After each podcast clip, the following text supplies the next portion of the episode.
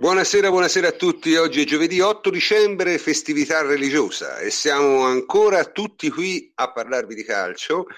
Questa sera abbiamo una formazione lievemente inedita. Eh, ovviamente è con noi il plenipotenziario Antonio Corsa. Ciao Antonio.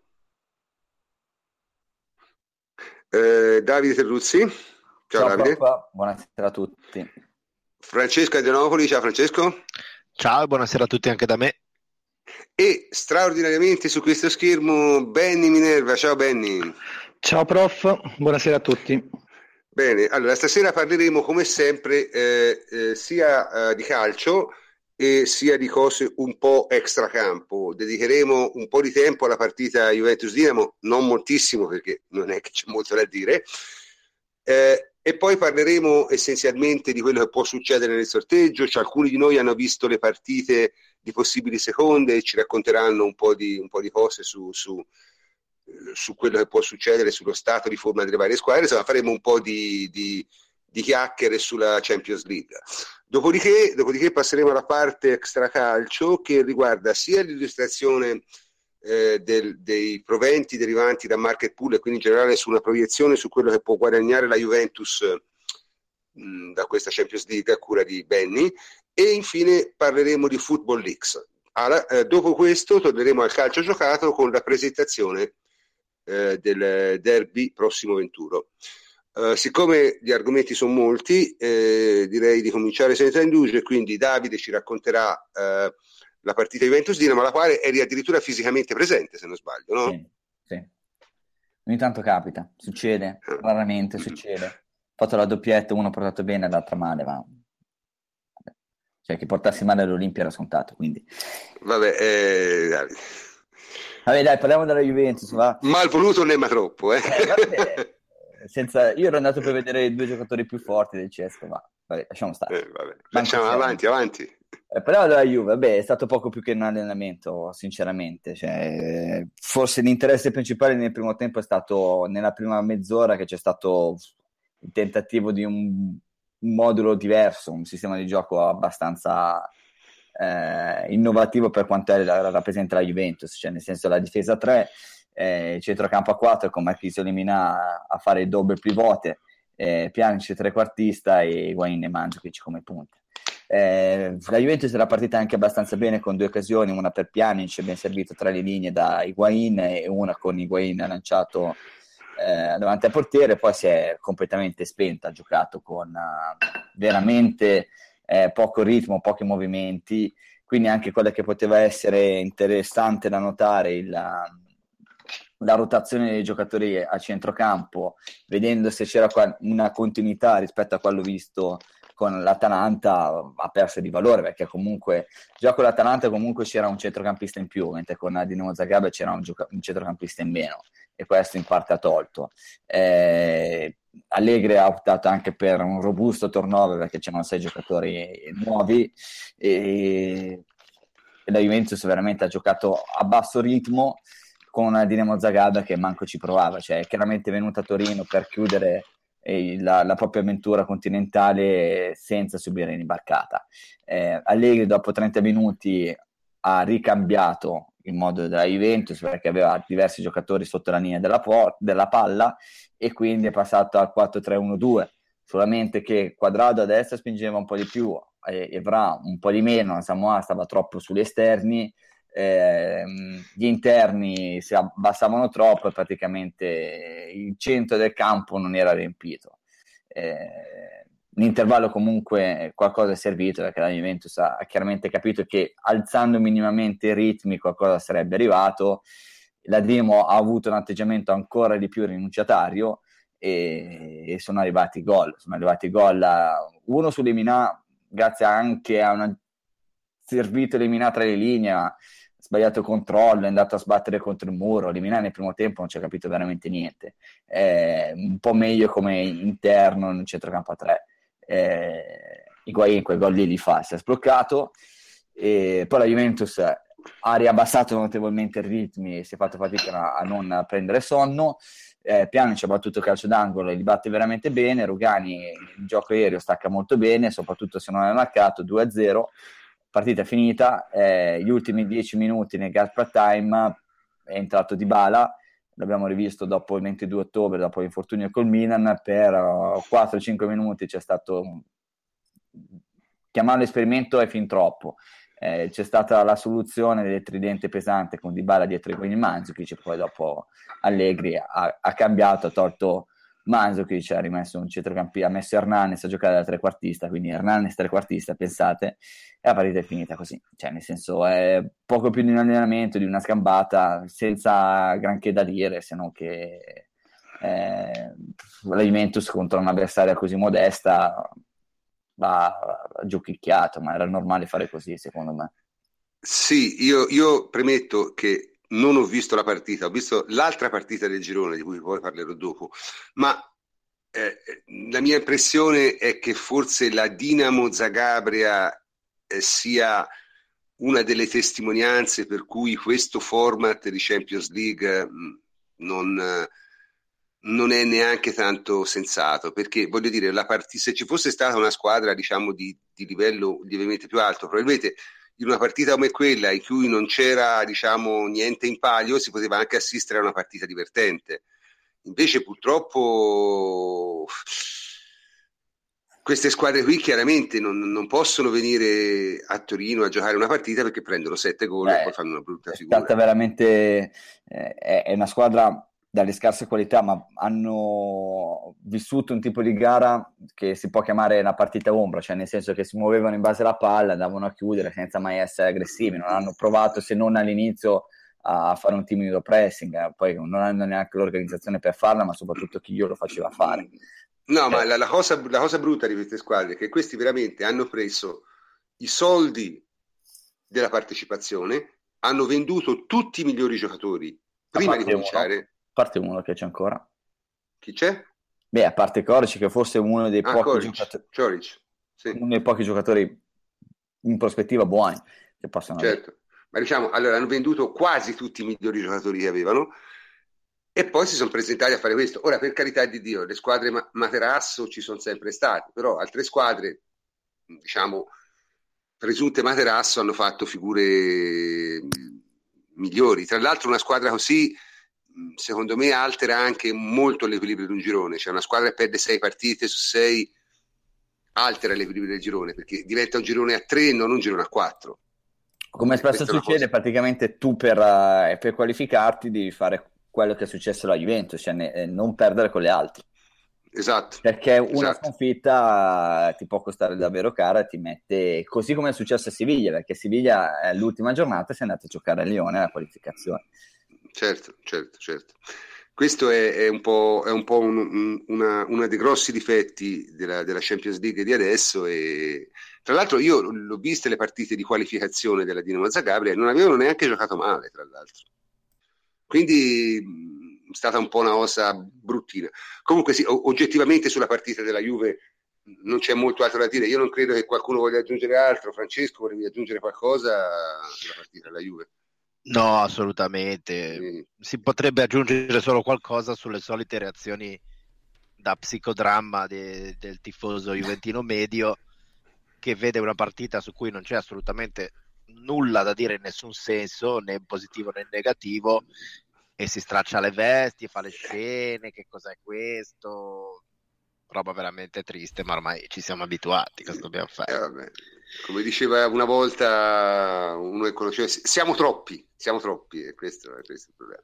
No, vabbè, questa purtroppo è una partita, era una partita assolutamente irrilevante. Eh, io, ripeto, io tifo Juve da quando avevo l'età della ragione, da quando ho avuto l'età della ragione, quindi sono passati ampiamente più di 50 anni, e non l'ho guardata ho preferito guardarne un'altra proprio perché sapevo che sarebbe stata una partita di nessun tipo di, di, di, di interesse, cioè nel senso... di interesse, ma cioè, nemmeno folcloristico, ecco, cioè proprio una, una roba mh, mm, terribile. E non è colpa della Juve, tra l'altro, forse non è neanche colpa della Dinamo, è semplicemente colpa di chi disegna un sistema che permette a squadre così deboli di accedere a, alla fase a gruppi. E ripeto, non è un vantaggio avere una squadra così debole in un girone. Eh? Cioè, la maniera, più assoluta, la maniera più anche perché se tu non batti, non fai sei punti con questa squadra qua, sei, sei proprio nei guai. Cioè, perché comunque esatto. devi fare sei punti. Qualche volta è successo alla Juventus eh, nelle precedenti esperienze, soprattutto con i falegnami danesi. Cioè, nel senso che... Sì, anche se i falegnami danesi um, un po' meglio di questi erano, eh. Sì. eh ora, mh, mm, No, ma per dire, quello è successo al Real Madrid eh, pare- che ha pareggiato 3 a 3 con Leghia, a cui il, il, il, il VVB ha dato, mi sembra, 14 gol in due partite. Quindi, se, se, te per caso sbagli una partita, ora con questi era oggettivamente difficile sbagliarla, però se te per caso sbagli una partita contro una squadra di questo genere, sei morto in un girone. E questo è il punto. Quindi non è assolutamente un vantaggio né per chi ci gioca, né per lo spettacolo, né per niente. Quindi forse magari questa è una cosa che a livello di, di, di Champions League andrebbe considerata. Questo ci permette, diciamo, di, di spostare. Ah, una cosa, eh, il ritorno di Dybala, che come l'hai visto, cosa, cosa pensi possa cambiare negli equilibri della Juventus nelle prossime partite? Il ritorno di Dybala? Ah, eh, vediamo, secondo me Dybala può già giocare con il Torino perché anche Marchisio all'inizio aveva provato in, in partitelle e quando era pronto comunque l'ha messo dall'inizio. Eh, Di Balla è il giocatore associativo che serve alla Juventus, cioè un grandissimo giocatore, eh, talentuoso, eh, fa un prezioso reparto, fa un prezioso lavoro di cucitura tra le parti e permetterebbe a Higuain di essere molto più centrale, cioè da giocare tra i due difensori eh, creerebbe anche l'asse con Pjanic che credo che possa essere la, la, l'arma studiata da, da Allegri eh, nelle scorse settimane quindi con questo Juventus che ormai è andata sempre più verso il 4-3-1-2 penso che possa essere il sistema utilizzato nelle prossime gare eh, con, con Dybala e Pjanic che potrebbero giocare dietro Higuain L'unica cosa è che devi avere un centrocampista mm, dinamico di corsa, probabilmente su raro, perché hai bisogno. Pjanic eh, gioca centralmente, di balla non ti fa niente di Mandzukic, Mandzukic anche ieri ha fatto una grande partita difensiva, perché tante volte l'abbiamo visto che rientrava sulla fascia per coprire.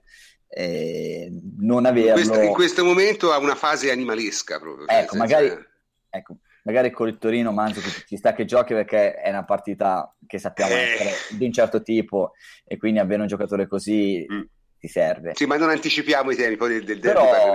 Sicuramente Di Bala quando è entrato grandissima voglia, si è messo a servizio della squadra, eh, non, non, ha fatto la partita di, di chi è forte rientra dopo uh, un mese e mezzo e si mette a giocare da solo, anche perché non è assolutamente no, la non, persona, non è, non è neanche giocatore. No, no, assolutamente, assolutamente. Ha mosso la palla velocemente, ha cercato la porta due o tre volte, quindi vediamo, sicuramente è un giocatore fondamentale per la Juventus.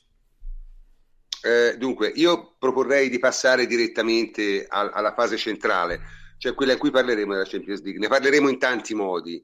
Eh, cominciamo subito con col dire quali sono le squadre che si sono qualificate come teste di serie Barcellona Atletico, Borussia Dortmund, Juventus, Arsenal, Napoli, Monaco e Leicester. Eh, come seconde Madrid, Real Madrid, Bayern, Benfica, Paris Saint-Germain, Manchester City, Sevilla, Oporto e Bayer Leverkusen. Allora, eh, molti, eh, sono uscite diciamo su, su, su, Twitter, sui vari social media, eh, delle tabelle che esprimono le probabilità di incrocio, diciamo, no? Allora, molti, oggettivamente, insomma, non è che sono facili da leggere. Molti mi hanno chiesto di spiegare loro com'è che potesse venire fuori una cosa del genere. Cercherò di spiegarlo in due minuti e poi vi garantisco che parleremo di calcio giocato da, da, da, almeno per un po'. Allora, il problema è questo, è un classico problema di probabilità condizionata. Che cosa vuol dire? Come funziona il sorteggio delle, degli ottavi di CL? Viene estratta per prima una delle squadre che è arrivata a seconda perché giocano la prima in casa. D'accordo? Viene estratta quella squadra, a quel punto in una ciotola mettono i nomi delle squadre che in quel momento quella squadra può incontrare e ne estraggono una. Voi capite che con questo sistema ogni sorteggio determina la probabilità dei sorteggi successivi. Per esempio, Supponiamo che esca per primo il Real Madrid. Il Real Madrid può trovare solo cinque squadre, perché eh, Barcellona, Atletico e Borussia Dortmund non le può trovare. Barcellona e l'Atletico perché sono spagnole e il Dortmund perché era nel suo girone. Quindi può trovare Juventus, Arsenal, Napoli, Monaco o Leicester. Allora, supponiamo che il Madrid venga accoppiato eh, col Napoli. Bah, spara a caso. Eh? Allora, al sorteggio dopo esce, poniamo, il eh, Paris Saint-Germain. Il Paris Saint-Germain in condizioni normali avrebbe avuto sei squadre contro cui può giocare. Ma siccome il Napoli già è stato accoppiato, ne ha solo cinque. Quindi le sue probabilità di avere una certa squadra sono cambiate a causa del sorteggio precedente.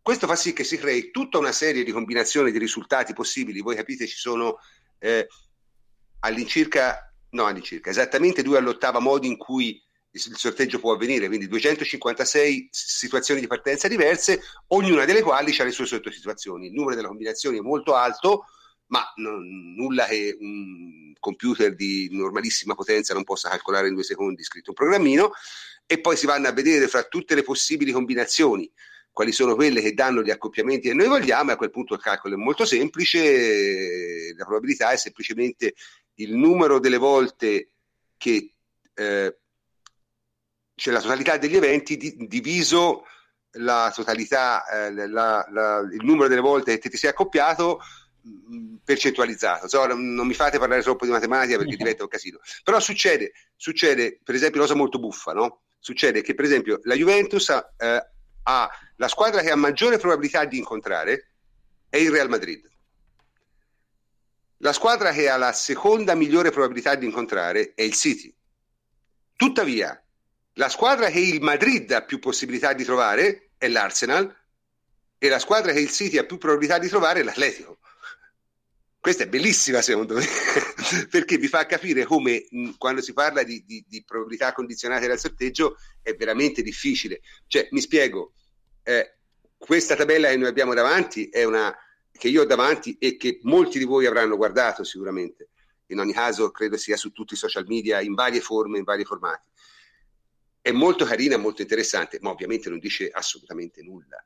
Cioè, si può dire soltanto, per esempio, che su otto possibili accoppiamenti, ma due o tre dovrebbero essere quelli di probabilità più alta, ma non significa assolutamente nulla. Nel senso, non si può sapere effettivamente, cioè dire che la Juventus ha più probabilità di incontrare il Madrid a questo stadio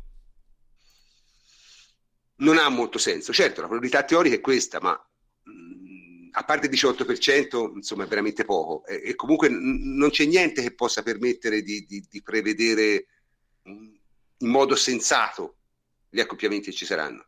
Quindi questo per dire che questa tabella è molto carina, molto interessante, che io mi ci sono divertita a guardare le varie combinazioni, le varie possibilità, ma insomma ve la potete anche scordare, ecco, si aspetta lunedì e quella è la realtà. No, no eh... prima, di, prima, di, parlare della, de, delle, delle, partite che abbiamo visto, delle, delle, mm-hmm. altre che sono arrivate al secondo posto, una considerazione. Eh, prima parlavamo anche del formato della Champions. Io trovo uh, ormai fuori tempo il fatto che dagli ottavi, ancora negli ottavi, non si possa prendere una squadra della stessa nazionalità. Perché prendiamo una squadra come Siviglia, Siviglia è arrivato secondo e può prendere Dortmund, Arsenal, Napoli, Monaco e Leicester. Cioè, questo significa che comunque da seconda si evita Barcellona, Atletico e, e, e la Juve. Eh, chiaramente ha una strada avvantaggiata rispetto anche a un Napoli che è arrivato primo perché mh, il Napoli è arrivato primo e probabilmente avrà un, un accoppiamento duro. Cioè, Siviglia non, non secondo, si sa, secondo... non no, si sa perché, po- perché Napoli-Siviglia è un accoppiamento possibile. Quindi non... Però, cioè, nel senso che Siviglia gli venga da, da secondo qualificata una, gli si tolgono due squadre forti. Io capisco quella dello stesso girone ed è giusto, però altro ma forse Francesco si fa anche per un discorso di mercato televisivo. È eh, solo per no? quello, è solo esclusivamente per quello. Eh, ormai il calcio, ragazzi, è guidato, no, cioè, è guidato dal, dal, business, eh. Però, quindi non scordiamo. ha senso che si faccia nella fase girone. La fase girone è chiaro che tu devi avere una nazionalità per girone. Questo è. Davide, credo che sia pacifico. Però in ottavo eliminare già una delle due squadre della stessa nazione fa perdere un po' di, Davide, questa, questa, norma è stata creata secondo me semplicemente. Intanto chiedo dei feedback a chi ci ascolta perché prima avevo dei problemi col microfono. Ma, dico che Ma noi me... ci sentiamo bene, eh, comunque. Eh, vediamo. Eh, comunque dicevo che secondo me è nata esclusivamente per evitare un Real Madrid-Barcellona già agli ottavi, oppure prima uno scontro, un derby italiano, no? quando le squadre italiane erano forti. Mm-hmm. È quello il vero disastro che secondo me teme eh, chi ha pensato, temeva, chi ha pensato a questa soluzione. Eh, non, sì, non vedo solamente altro. che poi dopo tanto tutto dipenderà dal sorteggio e... Ma sì, e ho capito, ma tra il pesare, tra il pesare il Siviglia... Sarà tra il pesare il Siviglia, che magari è avvantaggiato, e il fatto che ti eviti un Real Madrid-Barcellona, secondo me se ne faranno una ragione del vantaggio del Siviglia. Ecco, non... no, ma per, eh, tanto mh, il discorso è molto semplice: che eh, dipendendo tutto dalla sorte, già a partire dagli ottavi ci possono essere e ci saranno degli accoppiamenti duri come Juventus Bayern dell'anno scorso. Non mi ricordo degli ottavi abbastanza risibili che ci sono stati sicuramente il eh, City l'anno scorso ha avuto una bella fortuna. No, ma anche tra squadre che possono essere eh, cioè, un, Monaco o, po- o, Porto, Monaco o Leverkusen, no, Monaco o Porto. Eh, eh, sì, sì, però quello, quello, che dico io, la... quello che dico io, scusami, è che o fai un sorteggio integrale, punto, e allora lì ti affidi, ti, ti, affidi, ti affidi al caso, punto. Però se non lo fai integrale, qualsiasi formula tu scelga, avrà sempre dei vantaggi e dei svantaggi. Ripeto, fosse uscito un Real Madrid-Barcellona, saremmo tutti qui a dire questa formula non funziona perché Real Madrid e Barcellona non si possono incontrare agli ottavi. Quindi vedi no, quando, tu li condizioni, eh, per quando tu li condizioni, cioè ci metti delle condizioni nei sorteggi, ripeto, per me è così, devi accettare il fatto sì, che ci però, sono... Sì, però, no, però, però io, io fa un altro discorso, cioè il Madrid arrivò secondo. Quindi eh, se ci fosse un Real Madrid e Barcellona, eh, se le cercava il Madrid. Dice il Barcellona no, però ho capito, ma questa è, la, è, la, eh, so. è, è l'eterna storia. È l'eterna storia. Eh, però secondo me mh, mm, a me non piace no. molto questa storia, eh, perché, perché, è il solito discorso. Il mecca- rende meno trasparente e più manipolabile il meccanismo di sorteggio ma rende cioè, anche qualsiasi... meno, meno, importante il fatto di essere arrivati primi, cioè ne, perché ti toglie certo, certo, Io sono certo. d'accordissimo con voi, fosse, io sarei per il sorteggio integrale. Fosse, eh, questo, è come il discorso sì, delle teste di serie, che sì, comunque il tabellone che realtà... c'è il punteggio. E in questo caso arrivare primo o arrivare secondo non conta più, perché un Real Madrid arriva secondo, però al punteggio alto, eh, era una testa di serie, Vabbè, il discorso è che comunque, per esempio, il vantaggio del Siviglia non, è, non, non, risiede tanto nel fatto di come sono, risiede nel fatto che ci sono due squadre molto forti del suo stesso paese. Ma anche quello del Napoli che non incontra la Juve, ma anche quello del che ne so, del, del... Sì, ma il Napoli ce n'è una sola, cioè capito che questo è il solito discorso, il Napoli ce n'è una sola. Eh, e comunque il Napoli è arrivato primo e non la potrebbe incontrare comunque. Quindi non lo so, eh, nel senso, secondo me, secondo me bisognerebbe evitarla completamente questa cosa.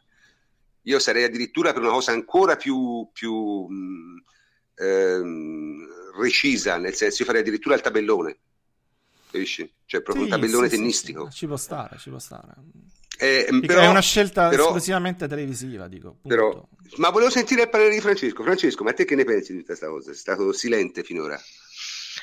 Eh, ma sinceramente non è un discorso che mi appassiona molto, nel senso mm-hmm. che mh, mm, stiamo parlando sempre comunque di compromessi, eh. così come quando si nel senso eh, ogni, ognuno di questi argomenti può essere visto come un problema o come un eh, che cosa possiamo fare di meglio, nel senso che eh, esempio tipico, giustamente tu dici che con questo formato eh, la Dinamo Zagabria ci sono varie Dinamo Zagabria che rendono meno qualitativo eh, tutto l'impianto.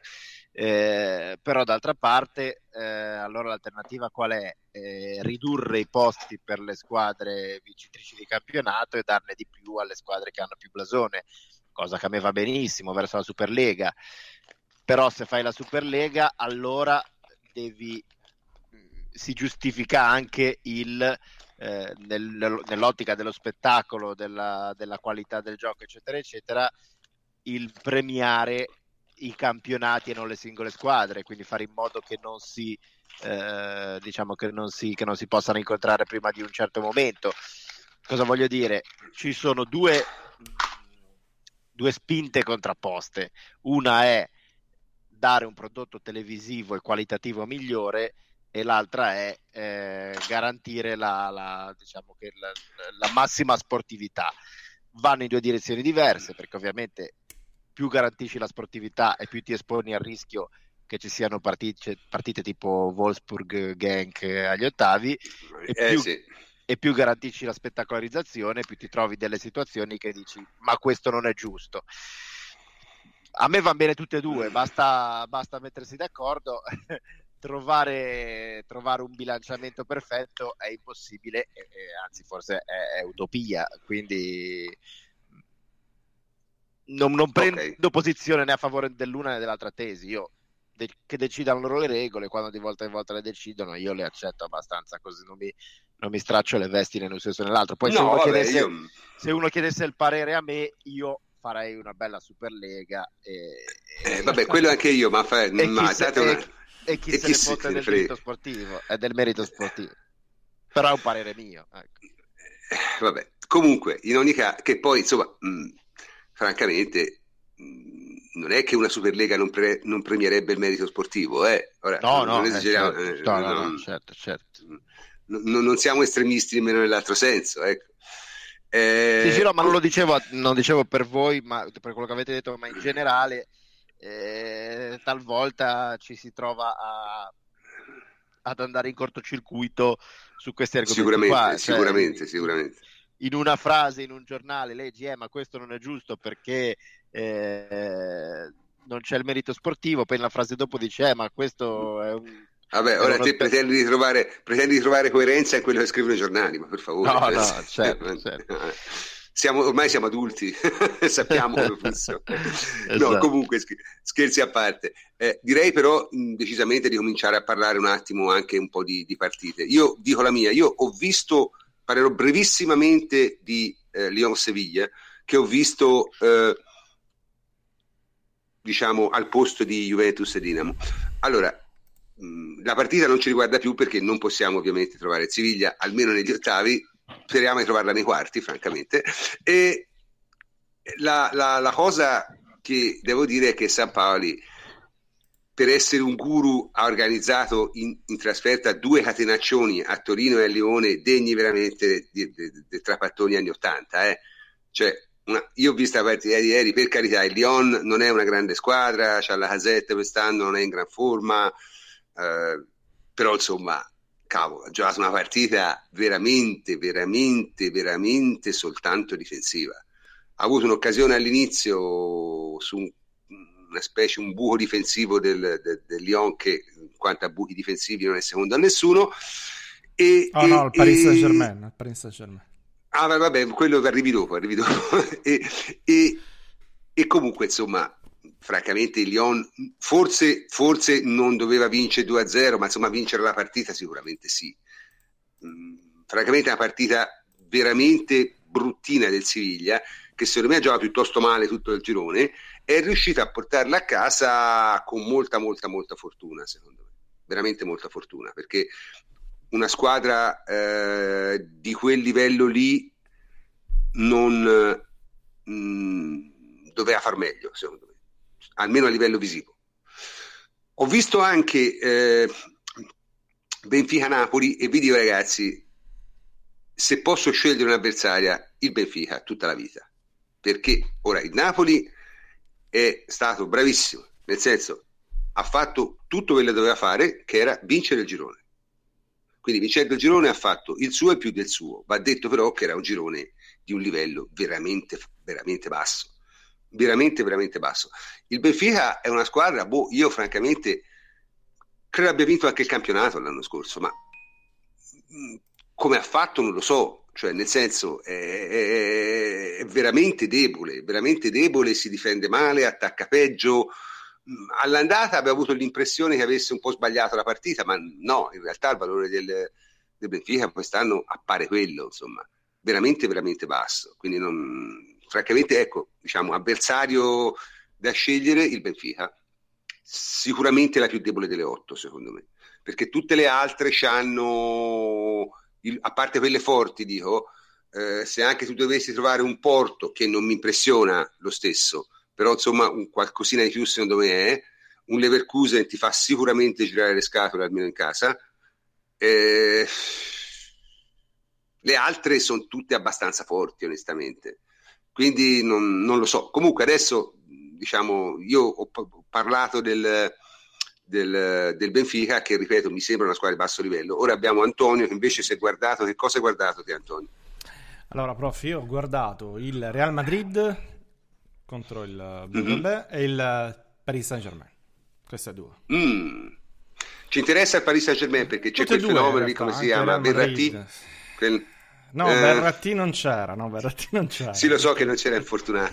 sì, sì, lui... No, era squalificato. squalificato. Ah, squalificato, vero, sì, squalificato. E invece infortunato Rabiot. Quindi hanno giocato Rabiot. con 4-2-3-1, improponibile. Ma guarda, sul Paris Saint-Germain io ci andrei velocemente, ma io non lo so, non sono assolutamente convinto di Emery. Eh, ditemi quello che volete. Magari c'è Fleccio che è un suo fan, non lo so, lo dirà. Ma a me non pare uno sprovveduto, francamente, Emery. Eh, eh, ma, neanche, ma neanche sto grande genio, se vogliamo, eh, perché poi alla fine anche la storia parla, no? Ora ti lascio la parola, Francesco.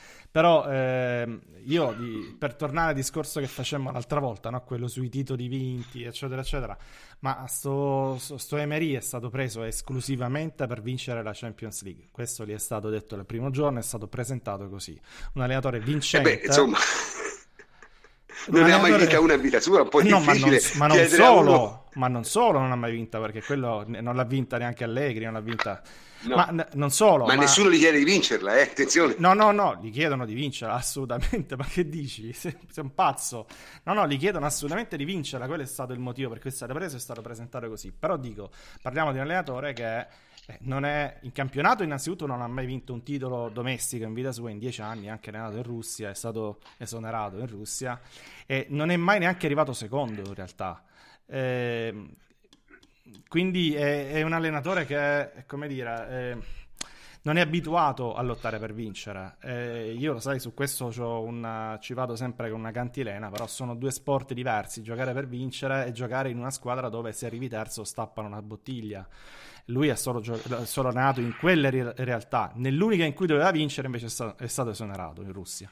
Ma poi anche in Champions, è vero che ha vinto tre Europa League e per carità questo non glielo può togliere nessuno e probabilmente questo gli ha costato poi, gli è valso la, la chiamata da parte del PSG. Però su quattro Champions League che ha disputato, una volta è uscito agli ottavi e due volte è stato eliminato ai gironi. Quindi eh, andare ad allenare una squadra del PSG che veniva da quattro quarti consecutivi e lui li ha visti solo in televisione quindi poi alla fine sì carità, sì però, però, però io insomma, eh. a me pare il PSG sia costruito piedi eh, al di là del, del discorso di Emery insomma non lo so, può darsi che è costruito con i piedi, però quello che stiamo vedendo ora è una squadra veramente, veramente che gioca male. Eh, io l'ho visto, eh, al di là dell'allenatore, poi ognuno ha la propria opinione, eh, ma eh, ho visto dei problemi di campo che sono francamente enormi. Io l'ho visto frantumarsi il PSG contro il Montpellier, non riesco a trovare un altro termine. Hanno subito i primi due gol, ha perso 3-0 contro il Montpellier.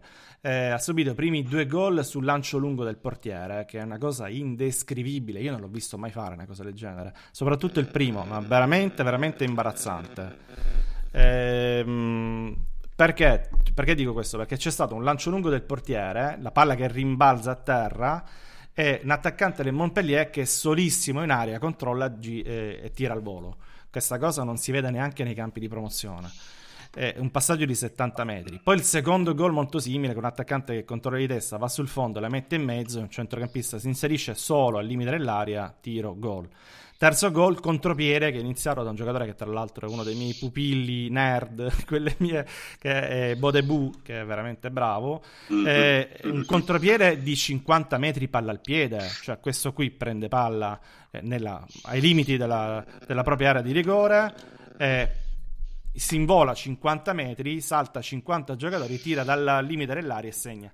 Veramente il festival degli orrori. Contro il Ludo Gorez, poi che è una squadra a proposito ecco, di questo, questo mi interessa a proposito delle squadre materasso, questa è una, è una squadra che è, è, una partita che il Paris Saint-Germain doveva vincere a tutti i costi ed erano sotto al, 92, al 91esimo in casa contro sti bulgari. Ora, per carità, eh, e la partita io l'ho anche vista, è una di quelle partite, se vogliamo, simili al, a quella citata in precedenza con Boscaioli, no? quella di Conte con 25 tiri, 20 corner, una cosa del genere che eh, ti fa capire che proprio non è giornata, due pali, eccetera. Però anche qui degli orrori difensivi da squadra veramente di terza categoria. Il primo gol dei bulgari è venuto su un cross con l'attaccante che ha staccato solissimo in aria di testa e ha segnato veramente con- senza, senza, senza, nessuno neanche a, a, contrastarlo.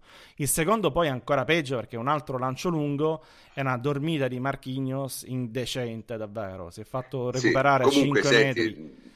Quindi è una allora, squadra in, in... che ha dei problemi difensivi enormi, enormi.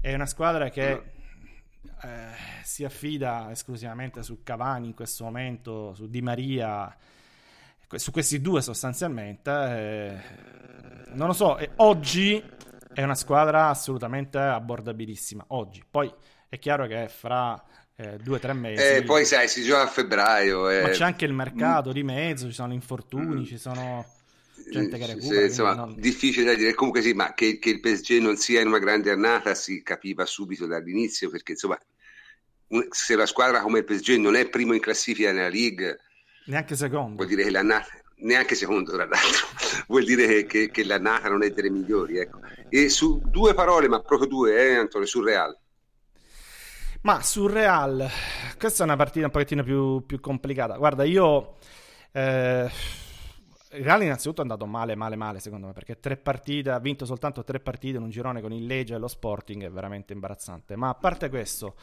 eh, io ho visto che il Borussia, eh, cioè dei, i problemi che ho visto io sono i problemi tattici da parte del Real Madrid, irrisolti che vanno avanti da un po' di partite, cioè credo da tutta l'era Zidane perché il Borussia poi ha giocato la sua solita partita fatta di ritmi altissimi, passaggi corti e veloci, movimento senza pala da manuale e in particolare in mezzo eh, Julian Weigl, Weigl, anzi scusatemi, 21enne molto molto bravo, eh, ha giocato una partita immensa, era direttore d'orchestra, vero? E con due mezzali che sono Castro e Guerrero che sono stati piazzati da Tuchel molto avanti fra le linee e questo è se vogliamo uno dei grandi limiti delle squadre di Zidane, cioè quando giocano contro un organizzatore di gioco basso che detta i ritmi e che riesce ehm, a tenere, tra virgolette, la marcatura che gli viene imposta e poi soffre, soffre terribilmente.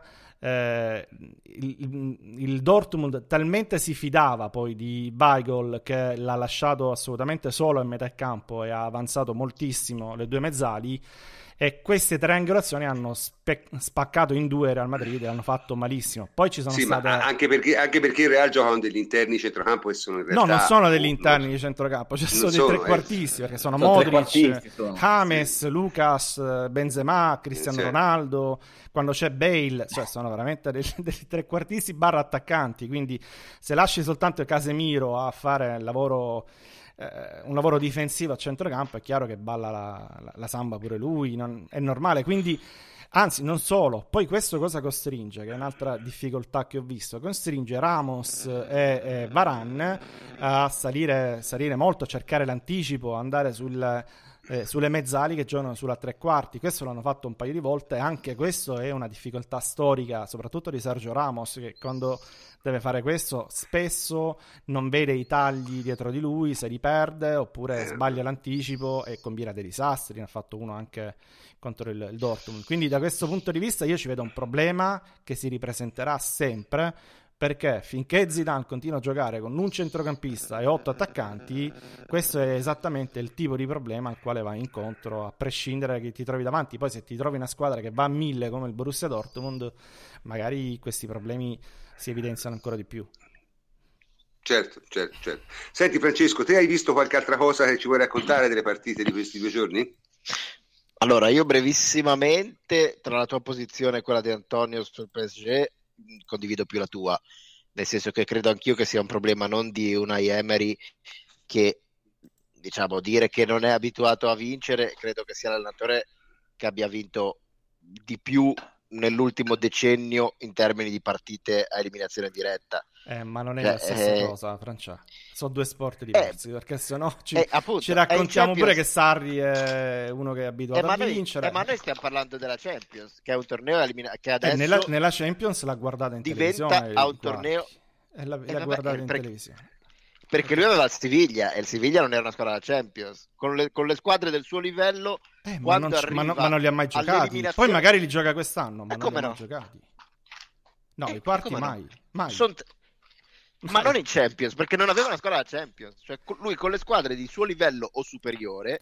No, no, ma non gliene sto lì... facendo una colpa, eh, perché sia chiaro. Io sto no, dicendo no, semplicemente ma... che non ha l'esperienza per. cioè, non ha mai giocato a quei livelli lì.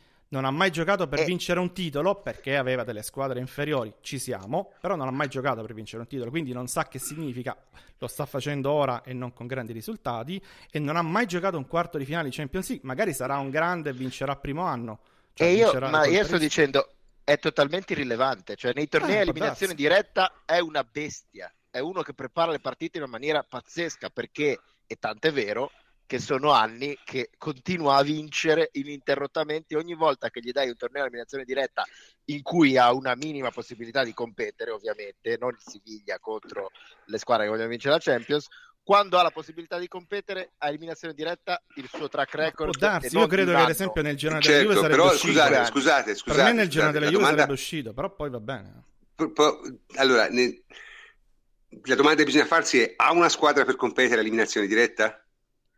È l'obiettivo, è, è l'obiettivo. E dipende, dipende da, da, da chi si trova di fronte secondo me comunque il PSG è una squadra che perché dico che sono più d'accordo con te? Perché è una squadra comunque assemblata male, tutti i giocatori che vogliono il pallone tra i piedi, corrono pochissimo, difendono con pochissima voglia, quindi sono molto, come ha detto bene Antonio, molto molto molto perforabili difensivamente, però la qualità c'è.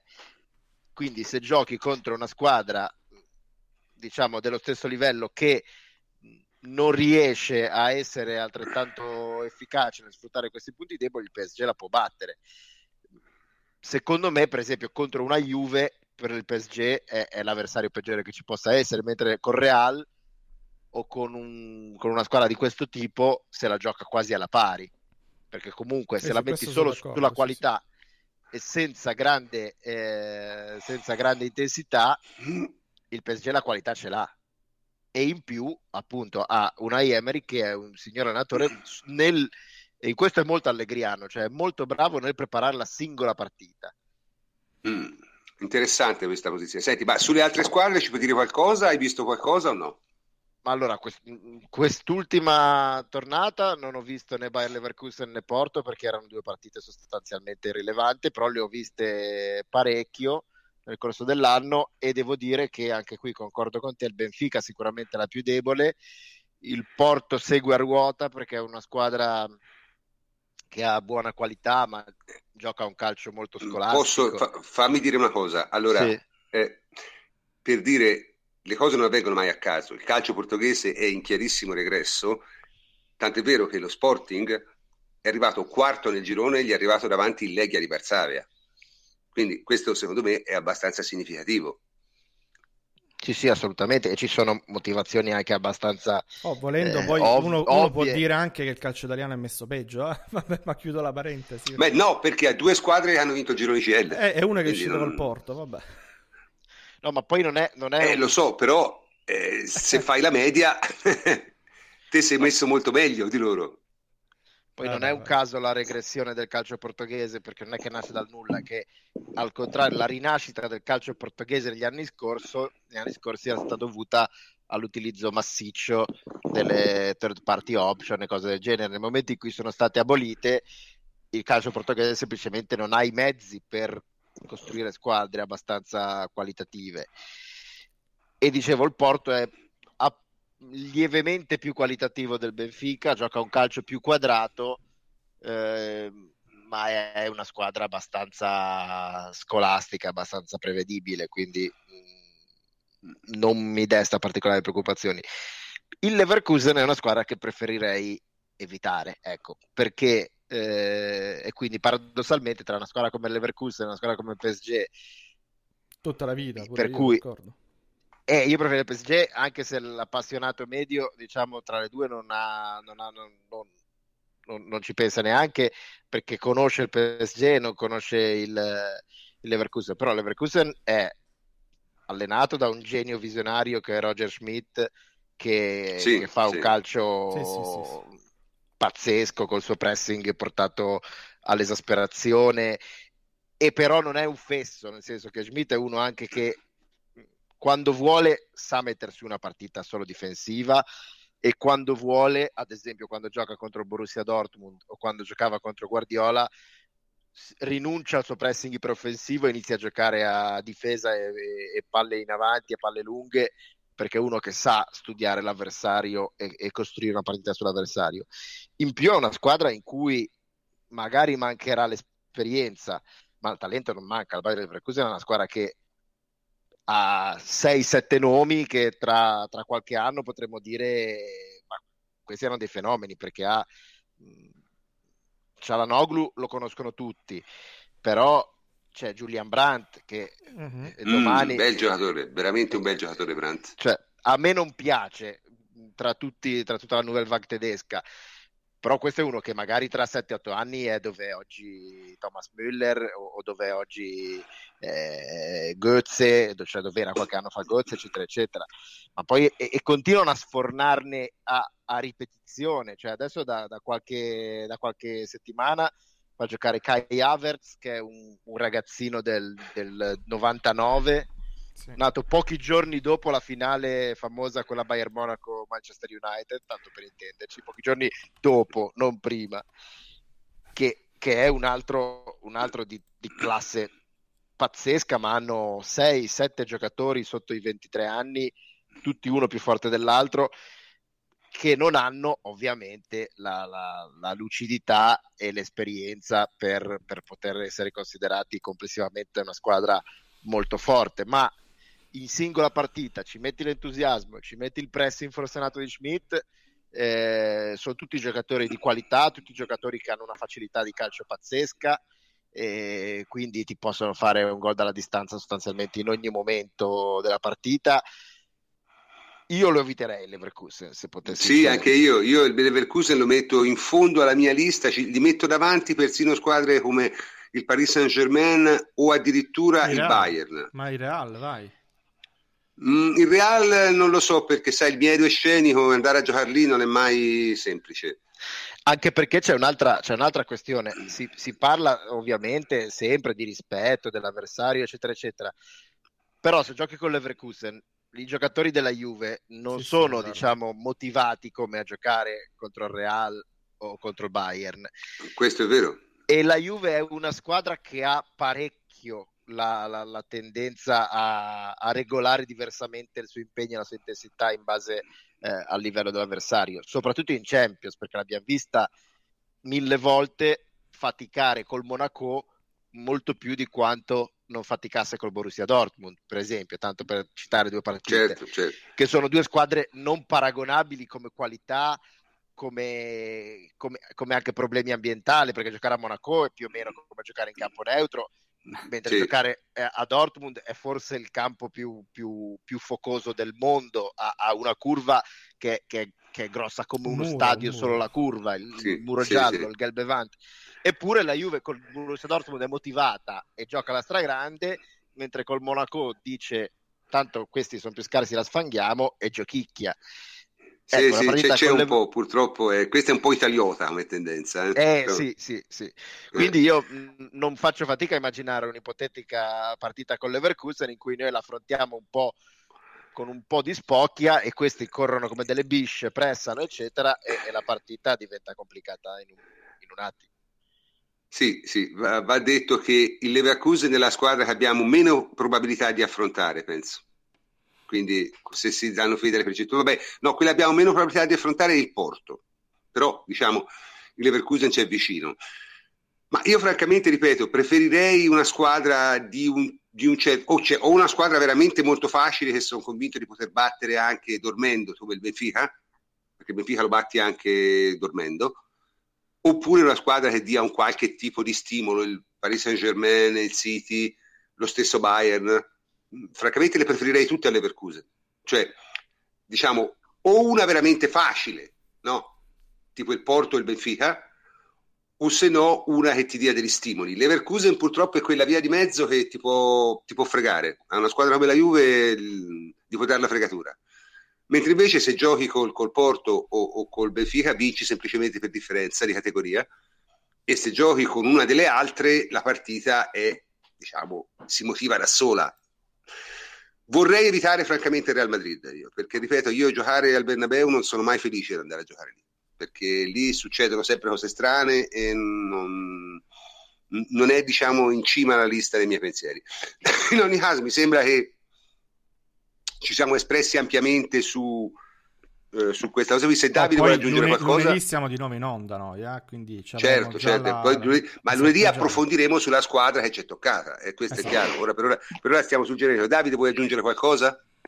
No, io vi ho sentito su Zidane, eh, io devo ancora capire se è un allenatore di talento. No, veramente io devo ancora capire se è un allenatore, semmai.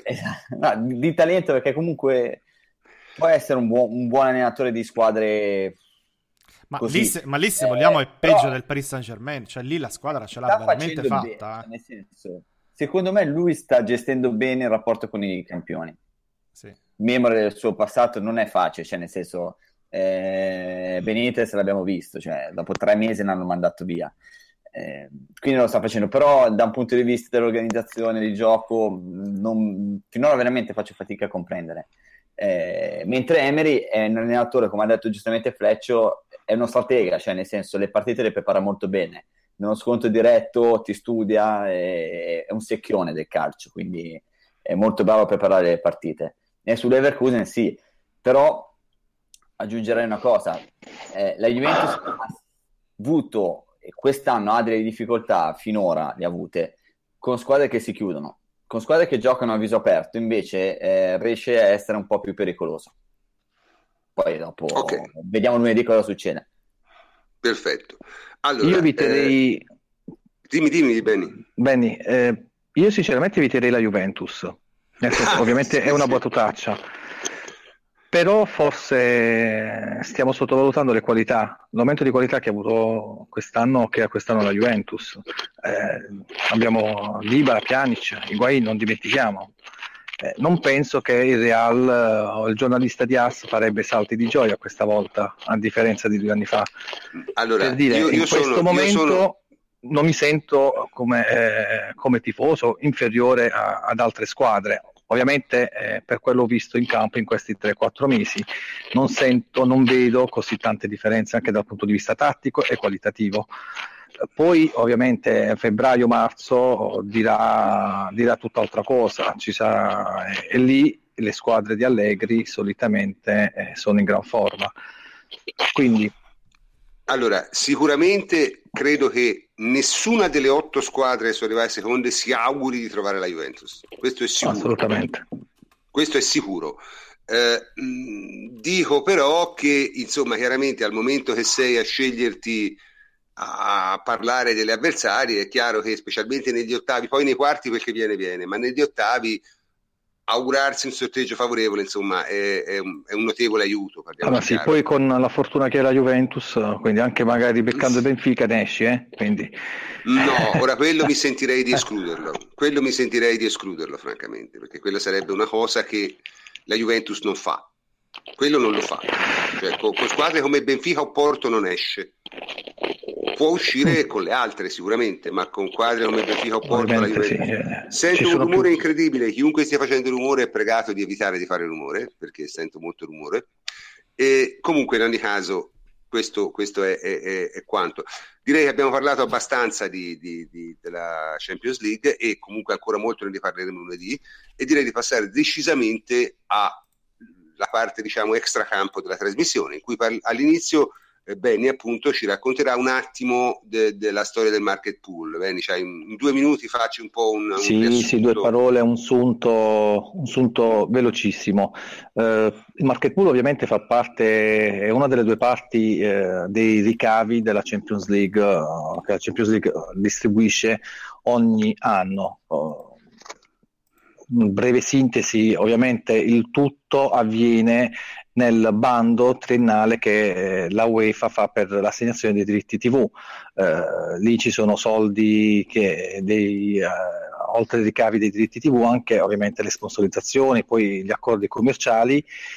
Da, questi, da, questo tesoro viene presa la parte distribuita ovviamente per il market pool e la parte per i premi fissi, i diritti fissi, no? la bonus qualificazione, bonus per uh, ciascuna vittoria, poi bonus per le varie qualificazioni. L'anno scorso la, la UEFA ha distribuito 1.300.000 euro, di questi circa il 43% è, è, stato destinato al market. Sappiamo bene che la Juventus ha eh, ricavato l'anno scorso 76 milioni, il City eh, semifinalista 83 milioni, il Real Madrid che è vincitrice 80 milioni. Questa la dice lunga ovviamente su eh, quanto abbia investito eh, l'Italia, lo sappiamo bene, tre anni fa nel, nell'assegnazione del, dei diritti TV, perché alla fine il market pool viene distribuito eh, in base, proporzionalmente in base al mercato televisivo. Quanto più offri, più hai poi alla fine per, uh, per i club della,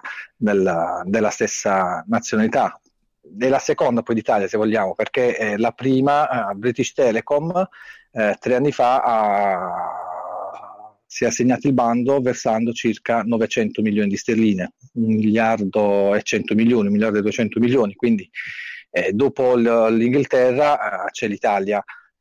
Eh, questo la, la, dice lunga su quanto il mercato televisivo incida, il broadcasting incida sul fatturato dell'italiano. Sappiamo bene, nella Juventus ad esempio il 50% del suo fatturato eh, dipende dal, dal, mercato televisivo. Circa, do adesso dei numeri giusto per farci capire, poi magari entriamo nel, nel merito del, delle varie ipotesi del, del market pool. Però la Juventus l'anno scorso ha chiuso il suo bilancio con 388 milioni, la metà, e sono tanti, eh, 195 milioni, dipendono dal mercato televisivo e di questi 195 milioni, 76 milioni dalla Champions League, il 39% alla fine del broadcasting. Se vediamo le prime come fatturato, il Real Madrid ha il 35% del fatturato che dipende dal mercato televisivo, il Barcellona idem 36%, lo United ancora lo United è al 27% sotto il 30%, il Bayern Monaco al 22%.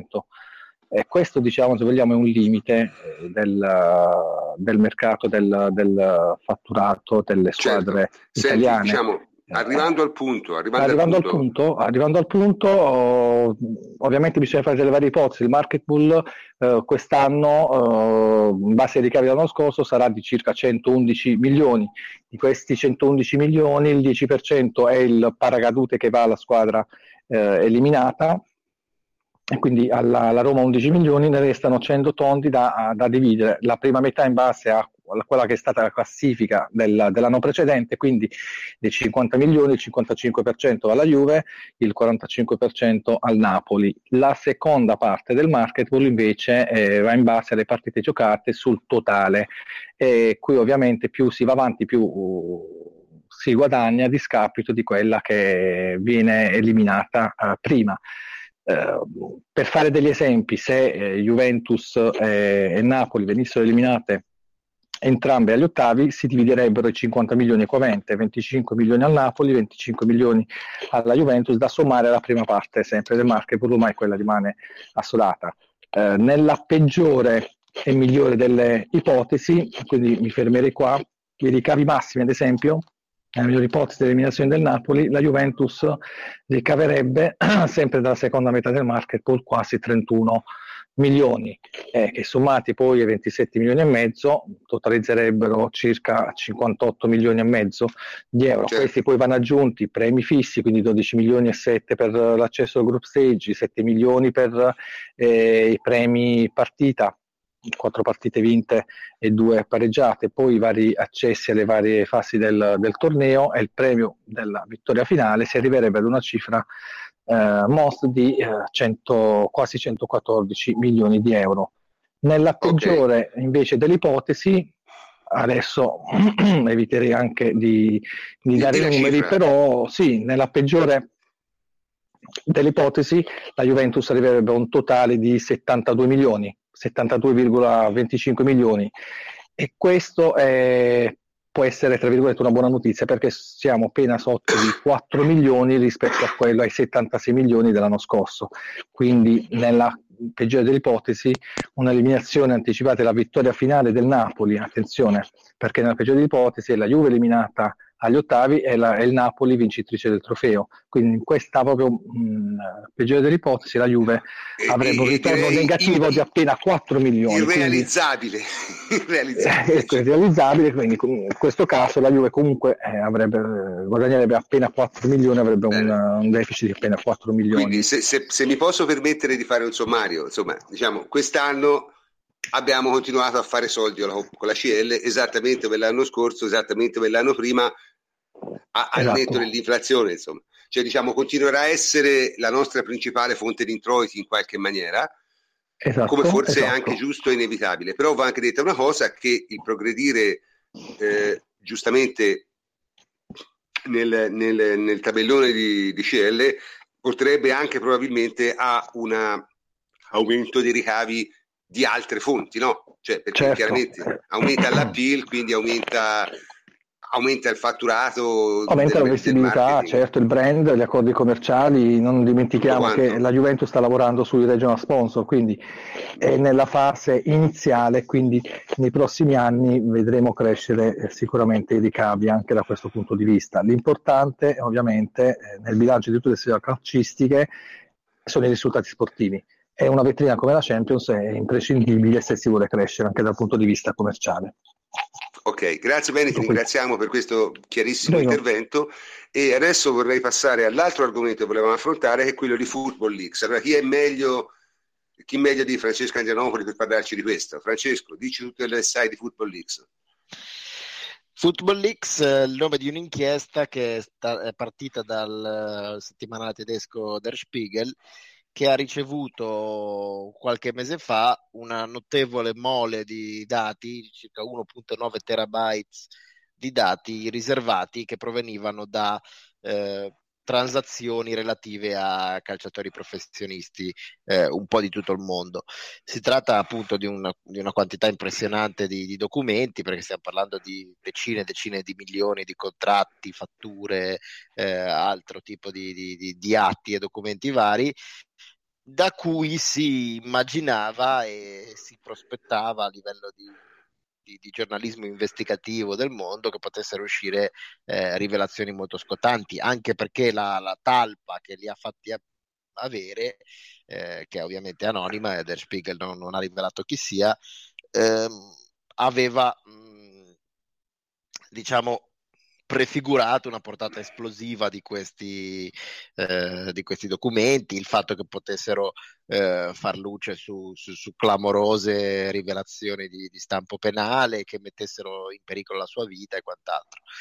In realtà questa enorme montagna di, di documentazione che è stata spulciata da una sessantina di giornali che fanno parte di un consorzio che si chiama EIC, che è diciamo così un consorzio di, di, di giornali di, di, inchiesta in giro per l'Europa, eh, a cui Der Spiegel ha, ha delegato parte del, cioè tutto il materiale per fare in modo che il lavoro di, di vaglio di tutta questa documentazione fosse un pochino più agevole.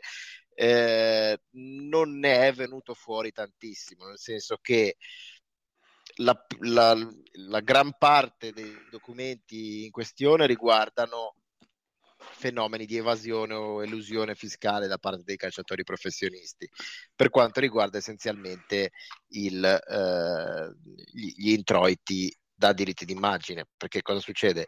I calciatori, loro, la loro retribuzione viene tassata alla fonte come qualunque lavoratore dipendente eh, nel loro ordinamento.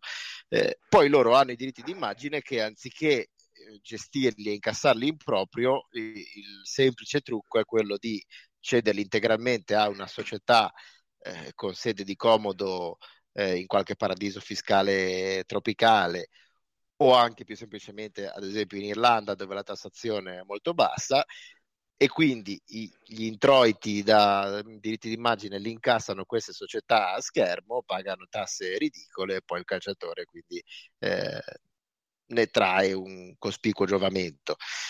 Ora, di questo, di questo meccanismo ci sono prove, uh, sono montagne di prove ma non è che sia una rivelazione particolarmente scottante, un po' perché è il segreto di Pulcinella, cioè che i calciatori abbiano eh, queste, questi meccanismi e queste scatole cinesi eh, per, per, eludere quanto più possibile il pagamento delle imposte è abbastanza noto. Da un punto di vista extra calcio ha un interesse molto molto relativo perché sostanzialmente interessa soltanto le varie agenzie delle entrate dei vari paesi che già se ne stanno occupando e già se ne sono occupati, hanno già eh, fatto partire in passato alcuni processi di questo tipo, ad esempio contro Murigno, ma poi difficilmente conducono a nulla perché sul giornale va richiesta per Pinco Pallino, tot anni di galera, ma i processi per evasione e elusione fiscale... Mamma mia! In Italia come in tutto il resto del mondo sono volti più che altro a recuperare soldi piuttosto che a punire qualcuno. Quindi nel 99% dei casi si chiude con una transazione, l'agenzia delle entrate locali ti chiede 100 milioni di euro, tu gliene offri 25, l'agenzia delle entrate è ben contenta e, e tutti a casa. Ecco. Quindi la rilevanza sia la rilevanza sportiva è nulla perché non, non porterà questo a, a, sanzioni penali e quindi a squalifiche nulla del genere. La rilevanza extrasportiva è limitata alla parte fiscale, quindi non è che ci sia niente di esplosivo. Il resto, se possibile, è ancora meno esplosivo, nel senso che c'è tutta una parte relativa alle third party options, eh, mm-hmm. eh, ownership, scusa, o comunque tutta quel, tutto quel sistema di eh, diritti patrimoniali dei calciatori appartenenti o appartenuti a società non sportive, quindi a fondi di investimento, privati, investitori e quant'altro, che però anche qui è un sistema già noto, quindi non si scopre nulla di nuovo e soprattutto la stragrande maggioranza di questi documenti di, di, in quest'ambito di Football Leaks eh, fanno riferimento a situazioni del passato. Quindi, cioè, cioè, mi, sembra, mi, sembra, scusa se, se ti posso sì. interrompere perché vai, vai, vai. è veramente, allora, mi sembra in conclusione eh, la solita bufala, come un po' queste cose qui purtroppo stanno, stanno ormai avvenendo in, in, in, continuazione nel mondo, no? cioè nel senso, ora eh, siccome eh, abbiamo questa grande possibilità di archiviare dati, ne archiviamo molti e finiamo con l'archiviare anche le cose più rilevanti e le minchiate più solenni, e quando un hacker li prende, chiaramente prende 2 terabyte di roba, cioè 2 terabyte di roba a livello di documenti sono una quantità diciamo difficile da quantificare veramente per me, non avrei nemmeno idea. Dico solo che centinaia ma... di milioni, centinaia esatto, centinaia di milioni, cioè, cioè il, il, il, dragare attraverso questo mare di, di, di, di, roba, la, la maggior parte della quale suppongo sia totalmente irrilevante, è un'impresa incredibile e soprattutto è un'impresa incredibile quando non porta a nulla e porta solo a titoli di giornali. Te volevi dire qualcosa a proposito di questo, Antonio, se non sbaglio? Sì, no, guarda, io in generale non boccio l'inchiesta uh, in assoluto, perché probabilmente c'è, c'è, qualcosa di interessante, soprattutto che non riguarda però l'Italia. Però boccia decisamente appunto l'uso che ne è stato fatto dall'Espresso in particolare, ovvero una locandina per le edicole nelle quali prometteva di inchiodare Higuain e altri Juventini. Ecco, questo non è successo. Eh, ci troviamo... Sì, ma non solo non è successo, ma non poteva succedere perché mm. ovviamente il trasferimento di Guain è, è, è, Italia su Italia.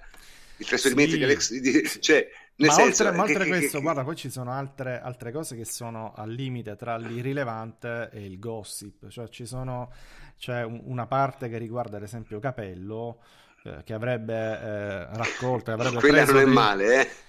Ma veramente siamo, siamo al, al, al, gossip lì, cioè cazzo se ne frega, non, non sono delle cose rilevanti. Però per tornare ai nostri, guarda, su Higuain hanno trovato, ora vado rapidamente, una fattura da 190.000 euro del settembre del 2014 con causale servizi prestati in riferimento al Real Madrid e al giocatore Gonzalo Higuain.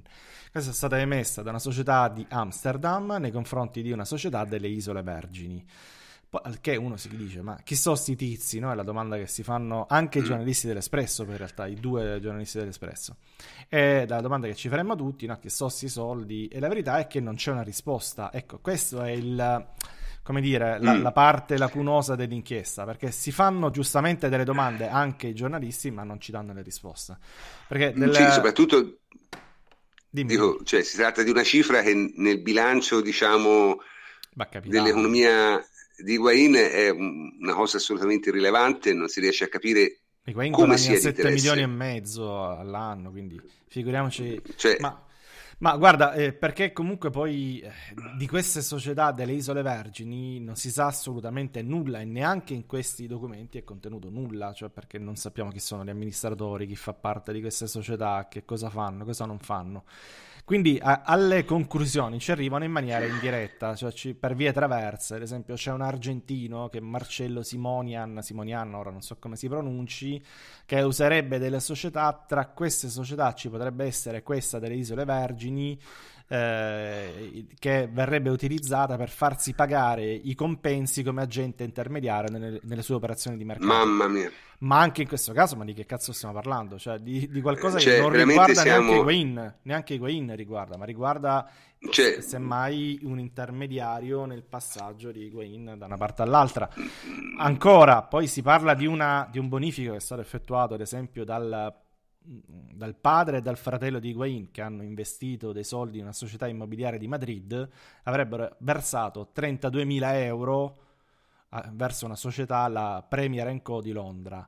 Ecco, direi per farci cosa e non si sa, anche qui non sappiamo perché li hanno versati, però evidentemente hanno trovato questo bonifico e hanno, l'hanno schiaffato. Guarda Antonio, io sono devastato nel senso, sto rischiando di addormentarmi, te lo eh, giuro. Lo so, eh, lo so. so. Sono cose, son cose di una... esattamente il tenore del, dell'inchiesta, almeno per quanto riguarda i Juventini. Poi... Cioè, due terabyte di questa roba. Eh. Sì, cioè, assolutamente uh, così. Poi viene, viene guarda, cioè, provano, pro, provano vedi com'è il collegamento, vedi com'è il cioè, collegamento, vedi com'è il collegamento. Non sanno perché versa 32.000 euro, allora dicono eh, che questa società ci arrivano sempre in maniera indiretta, è stata una società che ha compiuto delle operazioni con dei colleghi di Simonian, di cui prima allora può essere sospetto. Mm-hmm. Ma siamo veramente alla, alle ricostruzioni un po' fantasiose. Io credo che dal punto di vista penale non ci sia assolutamente ma nulla. Ma a parte penale, ma anche dal punto anche di vista giornalistico. Di, ma anche, esatto, sta arrivando. Anche dal punto di vista eh. giornalistico, almeno sui Juventini non c'è niente. Poi, anche perché poi si parla al massimo di diritti di diritti d'immagine, no? quello dove avviene... Mm. Eh, eh, ecco, eh, Guain da quando è in Italia non ce l'ha, non li gestisce più eh, in proprio, cioè li gestiva il Napoli, no? che è un Aurelio De Laurentiis, mm uh, i diritti d'immagine di Higuain. Quindi qualsiasi operazione è terminata nel momento in cui Higuain è, è passato alla Juventus. Eh, scusate, è passato al Napoli e poi ovviamente alla Juventus. Poi su Alexander velocemente non c'è il nulla, cioè veramente nulla, nulla, nulla. Qualche cosa che risale eh, al passaggio dal Brasile al Porto, quindi stiamo parlando di preistoria dal punto di vista calcistico. Su Dybala invece c'è qualcosa che è la stessa cosa per la quale Zamparini è in causa da anni con Mascardi, quindi anche qui non una grandissima... Lo trovate nel, nel, mio log form scritto cinque mesi fa, una ricostruzione di questo, quindi voglio dire la noia totale dal punto di vista di... Ma veramente una roba devastante, devastante. Siamo, siamo a dei livelli di, di... Scusa se, Francesco se ti abbiamo interrotto, ma... No, eh, no, veramente... ma avete detto tutto voi, nel senso che, eh, come ha detto bene Antonio all'inizio, nel senso che l'inchiesta può avere anche un senso giornalisticamente parlando, sì. perché se tu comunque scopri che eh, Higuain piuttosto che Cristiano Ronaldo, piuttosto che Capello evadono le tasse, se lo scopri e se riesci a provarlo, e non è detto che da quei documenti lo si provi ovviamente, questo può avere un interesse giornalistico. Il problema è non mi puoi presentare come l'inchiesta che fa tremare il calcio, perché eh sì. se Murigno ha evaso le tasse e, e, e poi la, col, chiude con l'agenzia delle entrate una transazione, eh, non trema il calcio, non trema Murigno, non trema veramente nessuno. No, io c'è qualcosa che trema, ma non lo posso dire. Eh no, e, esatto. e quindi è, è, è, è, questo il problema. Cioè, mi stanno veramente devastante questa cosa. E, ma, poi cosa, ma, poi la cosa, assurda è che la parte dell'evasione fiscale, che già è terribilmente noiosa e non fa tremare niente, è quella più solida, perché poi tutto il resto sono eh, sì, mega, mega, conge- mega congetture. Perché, esempio, c'è tutta una parte in cui si dice con Football X si scoprono chi sono finalmente i, eh, i, i componenti dei vari fondi di investimento, Doyen, mm, eccetera, eccetera. E, e, la voce che, che veniva, com- come era stata presentata dalla talpa, era vedrete che ci sono com- eh, personaggi della malavita organizzata, eh, criminalità internazionale, eccetera, eccetera. In realtà, mm, questo non mi stupirebbe, eh? No, assolutamente, ma, ma i, nei pochi nomi che sono venuti fuori sono normalissimi investitori, eh, gestori di fondi pensione, quindi gente che concretamente gestisce i soldi dei pensionati tipo dell'Arkansas piuttosto che ecco ora io francamente avessi un fondo di, avessi un fondo di pensione e si mette a fare affari con la Doyen, io qualche grattacapo l'avrei se fossi uno dell'Arkansas. Ecco, Ma sì, magari, magari, ti girano che tu immagini che il tuo fondo pensione investa in, in, in oro e invece scopri che investe nella Doyen, quindi magari bussi al capo del tuo fondo pensione e dici, Esatto, e gli dici scusa ma che cazzo è? No. Eh, eh, però non è criminalità. Magari ti fa soldi. No, no. Magari Sono i soldi, soldi. De, de, del pensionato di, di, di, di, Colombo in Sri Lanka piuttosto che dell'Arkansas, piuttosto che sì. di, Norimberga. Il che Poi... da un certo punto di vista è pure peggio, eh, nel senso... No, ma sai, quello eh, non è che la Doyen li butti via i soldi, se eh, uno No, però comunque diciamo io, io non vorrei che il mio fondo di investimento che, che, il mio fondo pensionistico facesse affari con la Doyen, ecco, sono sincero, insomma. Ma sai, se la si può vedere anche al contrario, se addiri- cioè, quello che gestisce il fondo pensionistico come suo primo interesse ha quello di non essere mandato a casa calcio in culo, quindi se lui che gestisce un fondo pensionistico investe nella Doyen vuol dire che la Doyen così così terribilmente pericolosa non lo è, perché sennò non ci investirebbe sui soldi. Eh. Ma mh, ora io, mm, stiamo andando terribilmente fuori sì, tema, però, insomma, oltre, però, son, però, ti dico, con i fondi pensionistici, specialmente per gli americani, sono successe delle cose che, sì, solo, no, certo, certo, certo. che voi umani non potete neanche immaginare. Sì, quindi Insomma, comunque, comunque tutto questo non avviene con gli tutto questo non, non dico, avviene cioè, con gli Juventini comunque, prof. Cioè, non ti dico che abbiano comprato le azioni della Fontana di Trevi, ma siamo lì. No, eh? no, no, cioè, questo, questo sì, sì, stiamo andando molto oltre, comunque è verissimo. Comunque, Però per dire, era per dire un altro esempio, eh, quindi l'evasione fiscale almeno qualcosa c'è, mentre i, famo- i criminali internazionali non si sono visti un'altra uh, diciamo, voce che, che, veniva fuori era che si scoprisse un giro di riciclaggio di denaro sporco nelle tournée benefiche che sarebbe il discorso famoso di Messi, di Capello. Sì, gli amici di Messi, Capello, sì. Capello, Capello sì. Esatto, e, e, la tesi era, prima che fossero pubblicate, era, abbiamo scoperto clamorose rivelazioni per cui quelle tournée benefiche in realtà sono soltanto paraventi per riciclare denaro sporco alla criminalità. In realtà anche lì non è venuto fuori niente, no, sono 10.000 euro è venuta fuori dalla Doyle ma sì, ma deduzioni, letterale, letterale. Scusate ragazzi, scusate, deduzioni andando... su deduzioni su deduzioni, quindi è proprio poca, stiamo, stiamo poca andando un po' lunghi, stiamo andando un po' lunghi e dobbiamo ancora parlare del derby, quindi io no, no, proporrei vai, vai di, derby, di, chiudere, di, chiudere, l'argomento e, e, di dare la parola direttamente a Davide che invece ha qualcosa da dire sulla prossima partita che giocherà la Juventus, che alla fine qui si parla di calcio, eh? dai Davide.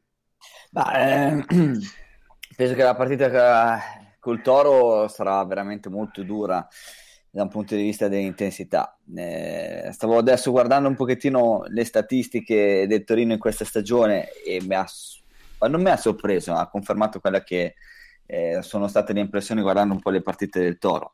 Cioè, è la seconda squadra per contrasti a partita, ne fa 19.2 di media ed è la uh, quinta, sì, a livello di falli. Cioè, c'è il Genoa 17.7, l'abbiamo visto che squadra è, poi c'è il Torino 16.3 e al sesto posto c'è l'Atalanta 15.7. Quindi è una squadra che ha delle ottime individualità davanti, è una squadra che gioca molto sulla verticalizzazione, sulla verticalità, non gioca tanto eh, tenere palla per tenere palla, anzi, eh, però è una squadra che ha eh, questi giocatori di talento che eh, fanno del Torino la prima squadra per numero di assist effettuati, 1.6, la Roma è la seconda, 1.4. Questi sono solamente alcuni numeri. Eh, è una squadra che non tira, tari- eh, non tira tantissimo, insomma, perché è la quinta, 15.9, eh, Inter, Roma, Napoli, Juventus, poi c'è il Toro. E invece stavo dicendo che è una squadra che ne concede abbastanza, perché anche in questo caso è la numero ottava per tiri concessi, 14.4. Eh, per fare un, un, esempio, il Milan è 14.7. Il Milan quindi, vabbè. Eh, questo i numeri che dicono poco relativamente, però per dire che sarà sicuramente una partita tosta, dura, eh, con il Mialovic lo conosciamo, è un allenatore che ha sempre dato si è sempre trovato a proprio agio tipo la Sandoria quando ha potuto creare un ambiente determinato, guerriero e a maggior ragione lo sarà nel derby e non ti faranno giocare facilmente. Farai fatica a prendere la palla e ragionare perché ti saranno subito addosso cercheranno di andare in contropiede cercheranno di andare negli spazi che probabilmente sarai costretto a concedere perché sarai tu a fare la partita e però è, è una squadra da tenere in grande considerazione al momento. Quindi te la considero una partita abbastanza difficile. Io la mia prima preoccupazione è che non esagerino con i calcioni. Francamente, quello. Eh, quello può essere che possano esagerare, perché comunque eh, già, già, le squadre di eh, vabbè, li, li... sono così, lo sappiamo, no? Perché è stato con la Sandoria, un li... po' meno col Milan. E il, il derby per, per il Torino è sempre stata la partita, soprattutto quando giocano in casa. Quindi doveva essere bravo l'arbitro anche a sapere. No, ragazzi, lì, no, veramente sarebbe anche l'ora, però, che, che io, Rocky da questo punto di vista dà abbastanza garanzie, nel senso, non pare uno che togliere il gioco duro più di tanto, eh, però eh, bisogna, forse andrebbe un po', un po' anche detto, nel senso, è l'ora che la smettano di prenderci a calci, perché dall'inizio dell'anno abbiamo avuto tre fratture, insomma non mi pare il caso, ecco. Questo francamente, lo, io ne ho già parlato di questa cosa, io ho visto quest'anno un, un notevole aumento del tentativo di fare della fisicità, diciamo, brutale contro la Juventus perché per molte squadre è l'unico modo. Ora, francamente, a me di vedere una, calcioni per 90 minuti la prossima partita non ne ho la minima voglia. Mi auguro che questa volta l'arbitraggio sia all'altezza, ecco, perché altre volte non lo è stato. Speriamo che questa volta lo sia. Mm. E formazione, te che ne pensi? Come giocherà secondo te Francesco?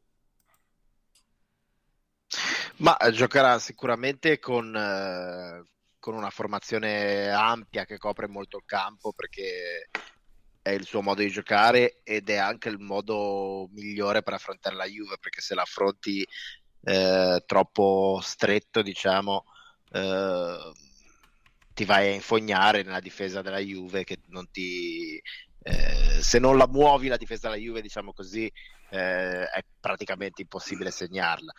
Per muoverla devi allargarla parecchio e il Toro ha i giocatori per allargarla perché Baselli e Benassi sanno giocare centrali, ma spesso Mialovic li usa molto molto larghi eh, in accompagnamento con Falche e Zappacosta da un lato e Barreca e Liaic dall'altro se riescono a, ad allargarti qualche, qualche possibilità in più di farci male ce l'hanno anche perché come diceva bene Davide sono una squadra molto diretta che appena recupera palla non fa tanti fronzoli e cerca subito di andare a colpirti. Vedremo insomma mh, mm, come dicevi tu la vera la vera variabile della partita non è come giocherà il Torino, come giocherà la Juve, perché sono due squadre dall'identità più o meno precisa e, e nota sarà quanto, quanto sarà il, quale sarà il metro arbitrale e, e l'intensità concessa alla partita, perché ovviamente una partita con 50 falli molto spezzettata, a prescindere dalla durezza del singolo fallo, perché poi una squadra può anche fare una quantità di falli bestiale, ma non, non fare mai brutti falli però se, se, in una partita giochi con 50 falli complessivamente è una partita in cui non riesci mai a sviluppare una trama di gioco eh, decente certo. e una partita così sarebbe perfetta per il Torino perché loro tanto trame di gioco non ne sviluppano non ne hanno quindi. sono svilupp- no sì non ne hanno ma anche perché è, è una scelta, è una scelta certo. precisa giocando con una squadra molto ampia molto larga molto con tutti i giocatori molto distanti tra loro no, parti già dal presupposto che il possesso palla non lo potrai fare, eh. perché è logico che non puoi fare possesso palla da, da 20 metri di distanza, però punti a recuperare palle e poi avere due o tre giocatori molto vicini che facciano una combinazione molto veloce e da lì provi ad andare in porta. Questo lo fanno molto bene.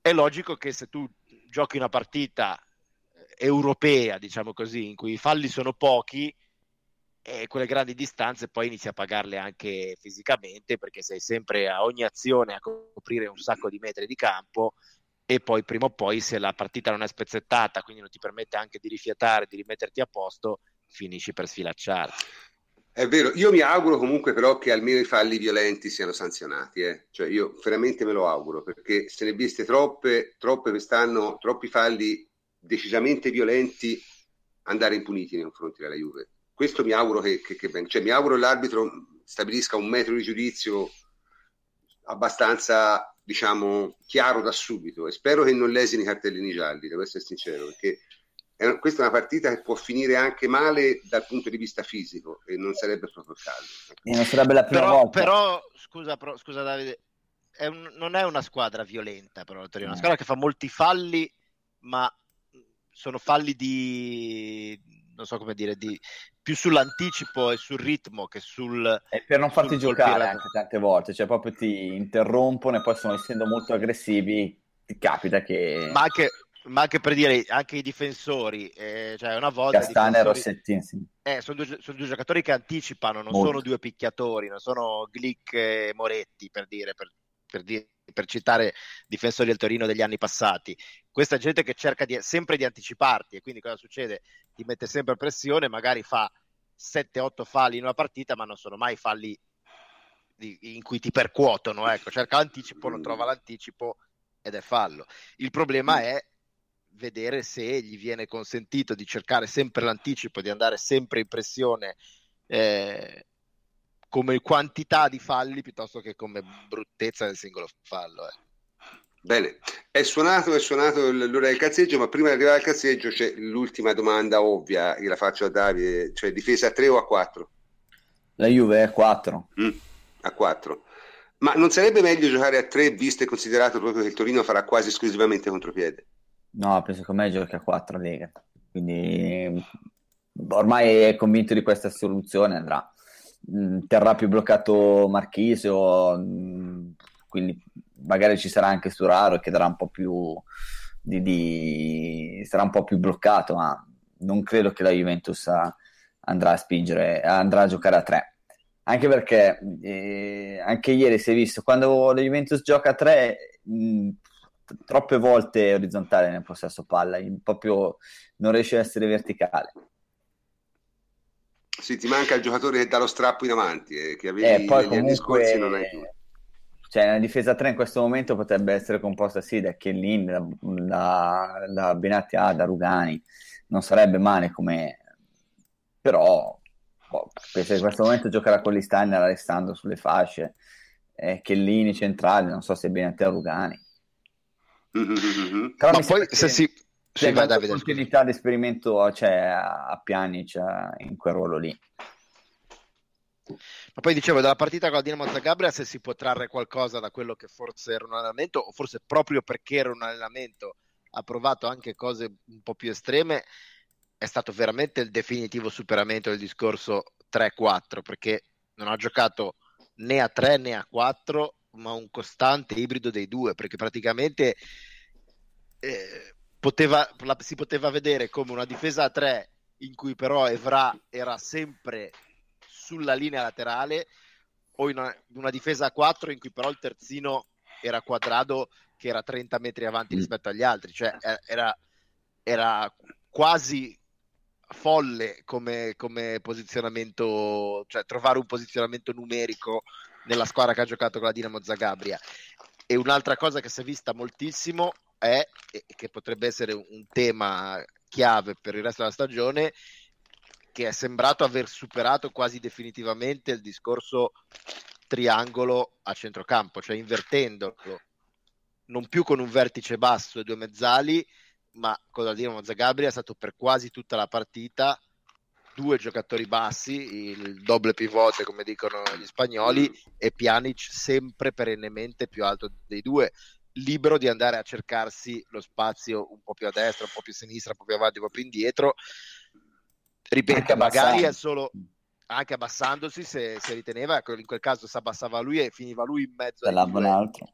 Mm-hmm. e si alzavano gli altri due. Quindi, ripeto, magari era solo un allenamento perché la Dinamo Zagabria non era particolarmente probante a questo punto di vista, o magari stiamo vedendo qualcosa che poi riproporrà più avanti. Perfetto. La soluzione in teoria è molto interessante. Eh? Certo, certo. Io, io infatti siamo, siamo, molto curiosi di vedere dove, dove si svilupperà il gioco della Juventus. Va detto, forse la partita con il Torino non è proprio la partita adatta per fare esperimenti, comunque vedremo, vedremo quello che succede. Eh, comunque siamo arrivati, siamo arrivati, al momento del cazzeggio. Il momento del cazzeggio, vabbè, insomma, eh, c'è un argomento di cazzeggio che si può fare, eh, cioè, direi che, che, che, è quello che viene cazzeggio costante, ovvero l'enorme successo che sta avendo Berlusconi nel riciclare i suoi soldi. Cioè, fantastico, è fantastico. Eh, Antonio, ci puoi parlare di questa storia del closing rinviato, se almeno ci si, ci si diverte un po'? Antonio? Antonio non c'è, quindi il closing tocca di nuovo a Francesco. Francesco. Vabbè, diciamo, il, il, il riciclaggio l'hai detto tu. Io, no, beh, assumo... mi assumo la responsabilità. Diciamo, ma, ma, più che il riciclaggio, usiamo un termine più, più eh, diciamo, terzista, il rientro dei capitali. Ecco, mettiamolo esatto. così. Il rientro, il rientro eh. dei capitali io, io non, non, condivido e mi, e mi smarco. Smarcati parte, pure, smarcati pure. A parte questo, diciamo, la, la, la notizia base è che eh, la, cordata, la famosa cordata cinese che doveva acquistare il Milan entro metà dicembre non è riuscita a ottenere l'autorizzazione dal governo cinese per eh, investire eh, una somma così consistente all'estero, perché per questo tipo di operazioni ci vuole l'autorizzazione del governo, e quindi hanno ottenuto al, prezzo, al modico prezzo di 100 milioni di euro un'ulteriore proroga fino a marzo. Questi sono le, i freddi numeri, eh. poi da qua in poi ognuno potrà trarre tutte le conclusioni che vuole. Ecco. Cioè, fare dell'ironia è molto facile, eh, siamo già a 200 milioni così arrivati per grazia ricevuta, no? Che non, sono, sono cose un po' strane, eh? sono cose un po' strane, francamente, diciamo, è, è un argomento abbastanza come dite giustamente te all'inizio, il closing del Milan e la stagione dell'Inter forniscono l'argomento di cazzeggio per tutto perenne. l'anno. Eh, sì, perenne, perenne. Eh, è il motto perpetuo fa... del cazzeggio. Sì, diciamo. sì, sì, sì cioè, volendo ci fai cazzeggio su tutte, su, in tutte le trasmissioni da qui a fine anno. Anche perché appunto nel senso, ora si va a marzo, quindi da qui a marzo si ricomincia con le chiacchiere, no? Cioè, Voglio. closing, non closing, giocatori, 100 milioni da spendere nel mercato di gennaio, sono fantastici. Quello era stupendo, eh? cioè, nel senso, quando già a, ad agosto si andava a immaginare i nomi che il Milan avrebbe preso a, a gennaio, eh, abbiamo raggiunto... No, ma guarda, guarda, guarda, c'è una cosa va detta, Berlusconi è stato un politico terribile, veramente terribile e dannoso per il paese, ma è un grande uomo rispettato ragazzi, c'è niente da fare. È un grande uomo di spettacolo. Cioè, difatti, le cose che nella sua vita ha fatto meglio sono esattamente quelle. Io mi ricordo tanti anni fa, vidi una trasmissione in cui lui raccontava all'inizio della televisione quello che aveva fatto. Era veramente interessante per le diceva. Cioè, era ver- lì veramente, secondo me, era, era, è, è stata la cosa probabilmente in cui si è trovata a suo agio e che ha fatto probabilmente anche meglio. È un grandissimo uomo di spettacolo. Quest, questo del closing del Milan veramente ci dà materiale per mesi. No? Ora, pensate, pensate, ai giornali, quelli che scriveranno da qui fino al quando? Al 3 di marzo? 10 di marzo? Quando è? Il prossimo closing quando è? Scusate.